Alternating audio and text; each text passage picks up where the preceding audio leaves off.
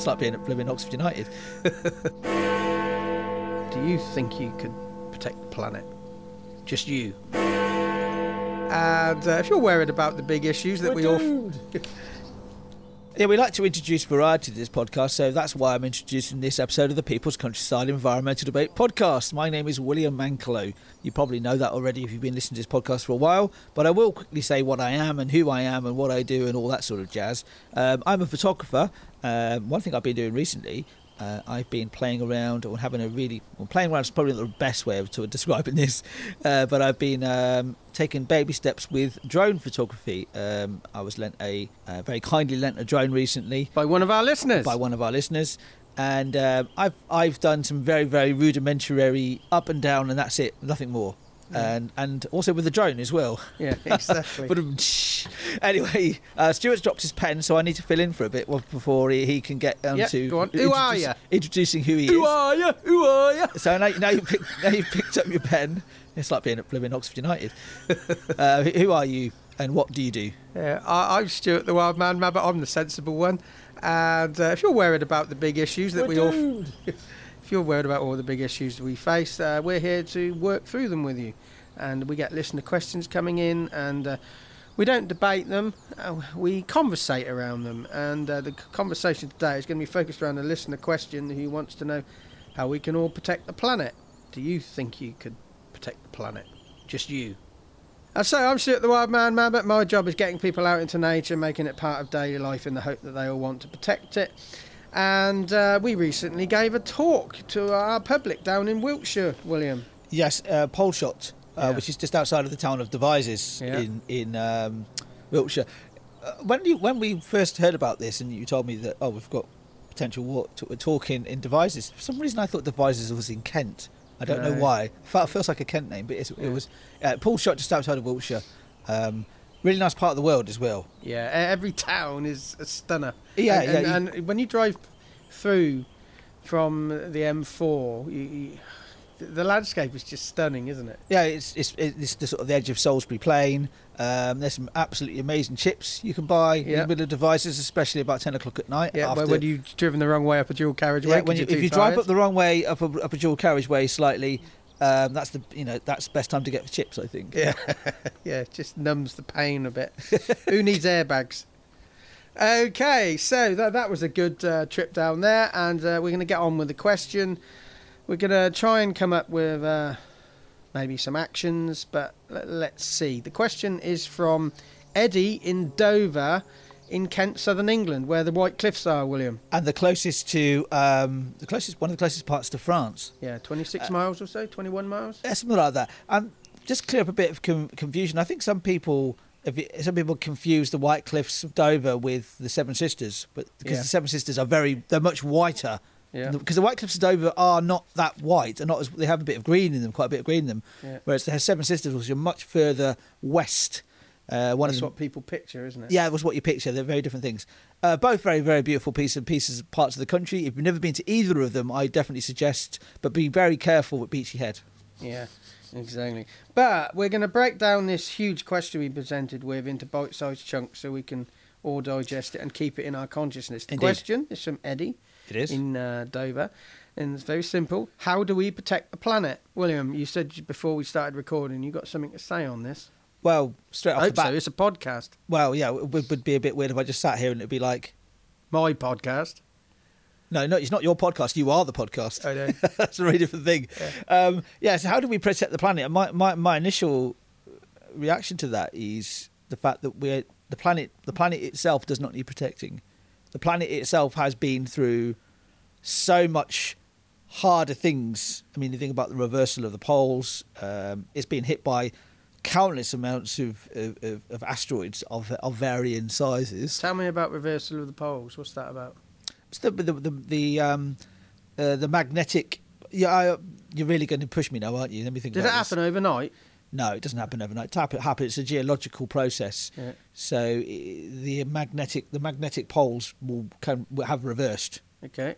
So north to south, north will become south, and south become north. Yeah. Because because our magnetic field comes from the fact that we've got in the side of inside of the planet we're stood on right now is a great big ball of iron that's that's rotating.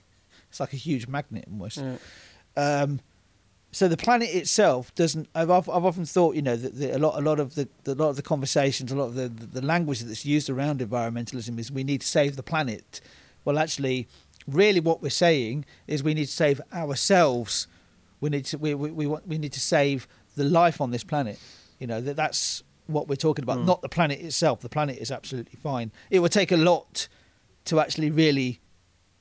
Yeah, like I said, this planet's been through a lot of things in the past. Yeah. So my, my initial thoughts on this is the COVID situation. It, it gave us what I hope is a more of a global view, and um, a- and that's what we need to to, to solve or take steps to solving um, the ecological and climate challenges we face.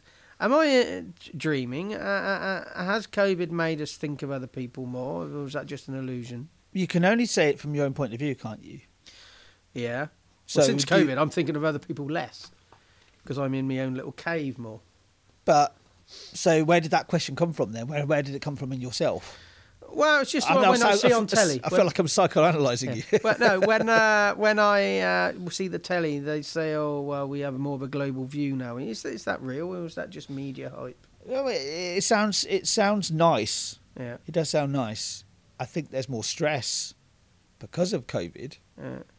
We're all in. The, well, I've said before, we're all in the same boat with COVID, and we're all in the same boat environmentally. Do we do we truly see the the, the very similar thing going on there? Hmm. It's, this is a harder question than I, I anticipated. Yeah. Really harder question than I anticipated. because this is we're talking about we're talking about communities a lot in this podcast, and we've got some questions coming up about how effective our communities at solving the ecological and climate crisis. Yes. But there's a sense of global community now.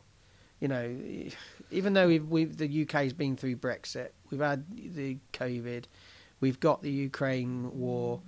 Is there a is there a global community growing out of all that? Well, do you think? Do you think that? I mean, the lead, the leaders have been saying about the, the conflict in Ukraine. Well, let's call it what it actually is: the um, invasion, the Russian Yeah. invasion of Ukraine. It's not a flipping conflict in Ukraine. Yeah. Uh, it's an, an invasion. Um, that that I think Biden especially said that. Um, so Joe Biden, the president of the U.S. United States, had said that. Um, that especially NATO hasn't been as united as as, as at this moment. Yeah, So that, in a way, is a community, isn't it? yeah. It, but is that a way of saying we are together and and and trying to draw the community Yeah. community to together and keeping it together, or, or is it actual fact? You know, because you can say things like that as fact to make it feel feel better. Yeah. I think communities are often. Uh, I mean, the community uh, communities that I'm involved in, they're so they're so different, just such a different set of people. You don't necessarily realise they are communities until you stand back and look. Not really, no, not really. It wasn't say the local farmers market. I feel is a community itself with with the customers and the people who help help run it. That's the volunteer base, whether they are somebody who volunteers once a month up to somebody who is a um, a member of the committee. You know, Yeah. they're all we're all part of the same community in some respects. So to cover the question again, Eddie from Dover uh, asked, "How do we protect the planet?" At the top of this podcast, William was talking about the lump of iron in planet Earth that's causing a lot of magnetic tension. I'd like to spin it again and put it on a a planetary perspective. If the similar attention was put on finding solutions to the ecological and climate issues we face, as are put in trying to get us into space and colonizing Moon and Mars, then we would sort out the climate issues a hell of a lot click quicker on Earth if we put the same attention on it. Do you think that's true? Potentially, I mean the the thing that the space industry does bring us is. We can understand we understand the world a lot more by observing it from space. Yeah, it gives you that perspective. yeah, um, we're able to. I mean, there are lots of different satellites. There are lots lots of different satellites that have been put into space, uh, just purely to be monitoring the Earth and monitoring the climate. So I and also being in space, especially the International Space Station, they do so many different um, experiments there, which you can't do on Earth Yeah. at all. So I think the space industry has has a part to play in Yeah. in in moving forward. Definitely. I mean, what what I notice i- i- is is is a is missing is a mechanism. There, there's lots of talk about um, how we need to go forward as a, as a race, as humanity, but I don't see uh, a, a true cohesive mechanism that we can all use in our own ways to confront these issues, whether or not we have a interplanetary perspective or not. I just think that Hmm. there's no there's no methodology. We're, we're focused on the problem, but are we missing? Eddie says, "How can we protect the planet? Is it, should we be focusing on a, a universal methodology? Hmm. It's a vast question.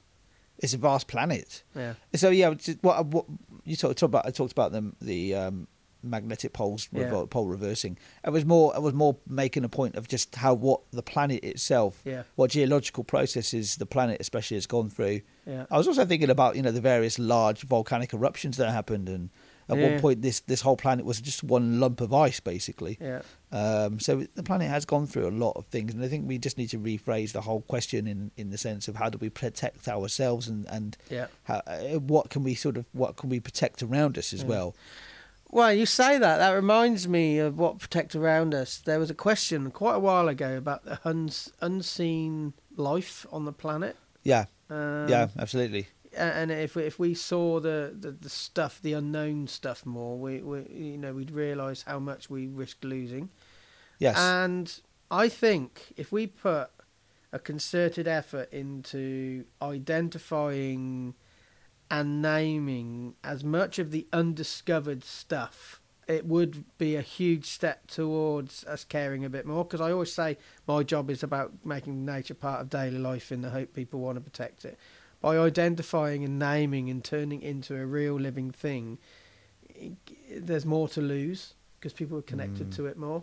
we see every we uh, yeah we we see everything through the human eyes, don't we? Yeah. and from the human perspective. I think we need to understand. I think maybe to protect what we have is to actually even understand what it is in Yeah. the first place. knowing what there is and where it is Yeah, really opens our minds and our eyes to the risks.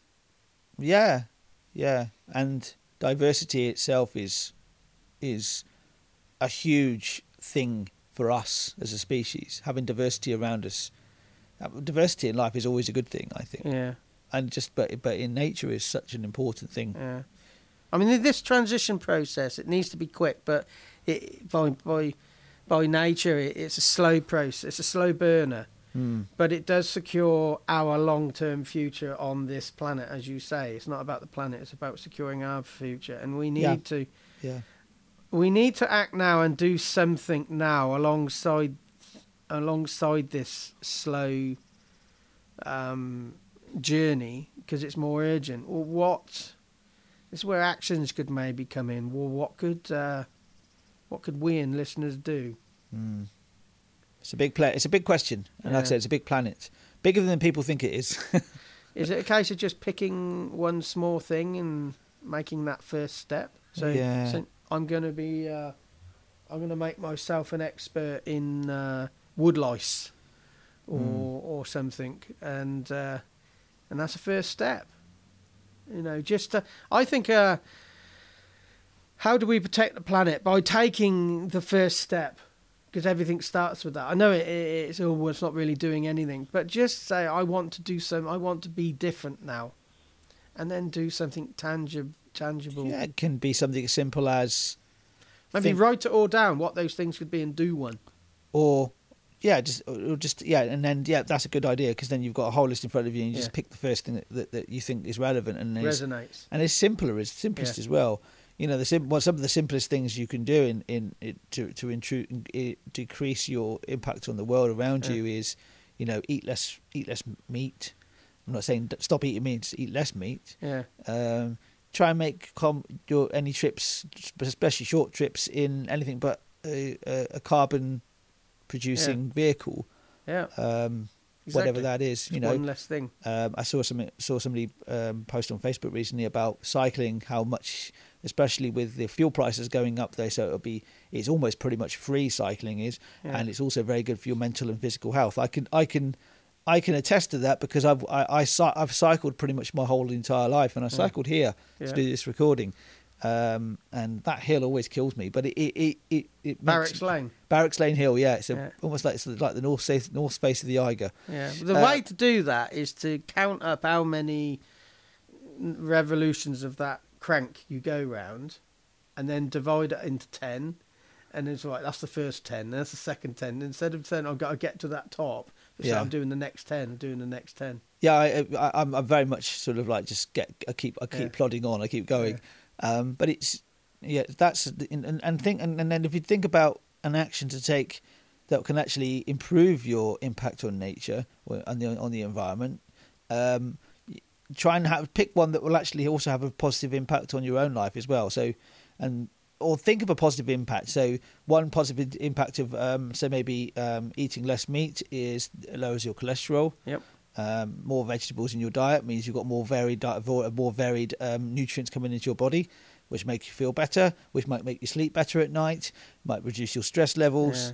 Uh, cycling definitely reduce, reduces stress levels, unless you're cycling down the Cowley Road Mm. here in Oxford, Yeah. because that definitely increases my stress levels. Um, yeah. Cyclists are traffic calming measures because some of those cycle lanes down there, you follow them and then suddenly it disappears and you're in the middle of the road and you're you're actually a living traffic calming measure. You turn into a bollard, don't you? Yeah. You're literally, you're literally a living traffic cone. Yeah, exactly. but talking uh, about, do, do we have a, a, a do we have proper long term view, or are we just seeing the clear and present danger now? Do we have a long term? I don't know. Yeah, I don't. Th- uh, it depends on the individual, Yeah. doesn't it? It's not generalising. No, because everybody has their own opinions, and that may be one of the things that's the tricky thing. You know, everybody has their own opinion. Yeah. Everybody has their own com- their own um, confirmation bias as well. I mean, there, there is a need to act now, and that will bring along good momentum in building, um, improve the overall health of the planet. Maybe that's maybe we don't need a long term view. We just need to focus on the hearing now and that first step. Indeed, indeed. But I you know, th- what's the question again? Just in case somebody's dropped into this and they're not sure what we're talking about. Who's yeah, it from? so I'm going to read this question out. It's from Eddie in Dover in Kent. So I would like to know how you would answer this question, and you can. I'd, why didn't you email us at the people's countryside at gmail.com? Why don't you go to anchor.fm forward slash uh, people's countryside and leave us a voicemail message specifically about this question? Yeah. How would you answer this question? How do we protect the planet?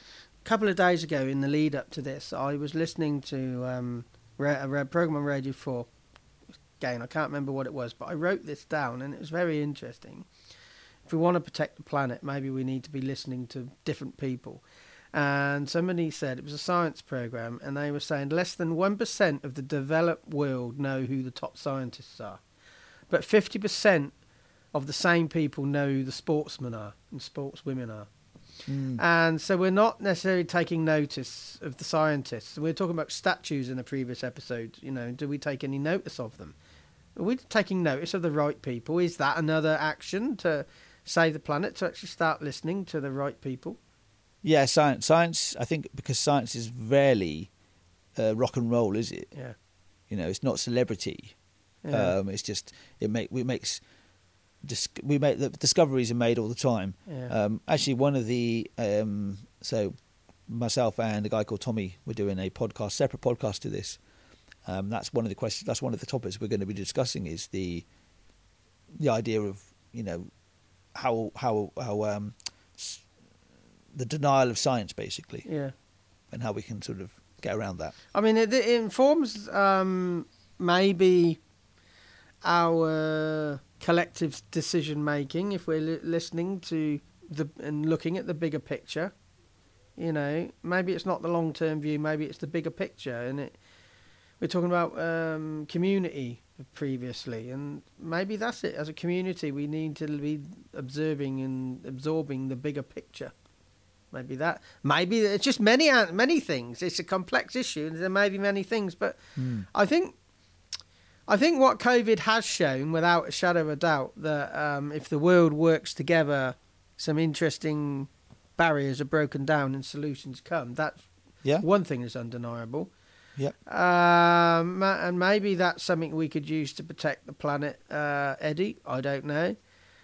I think where to to to, to COVID showed to we you need to put national politics aside. Yeah, yeah. Um, Uh, Will, will, we ever get to the point of uh, being uh, a united species? Yeah, and and I thought we often talk about global localism, and that's sort of what was going on with the vaccine rollout. It was what do we all need as a, as a whole, but then locally, we, we, we had our own systems that worked for us.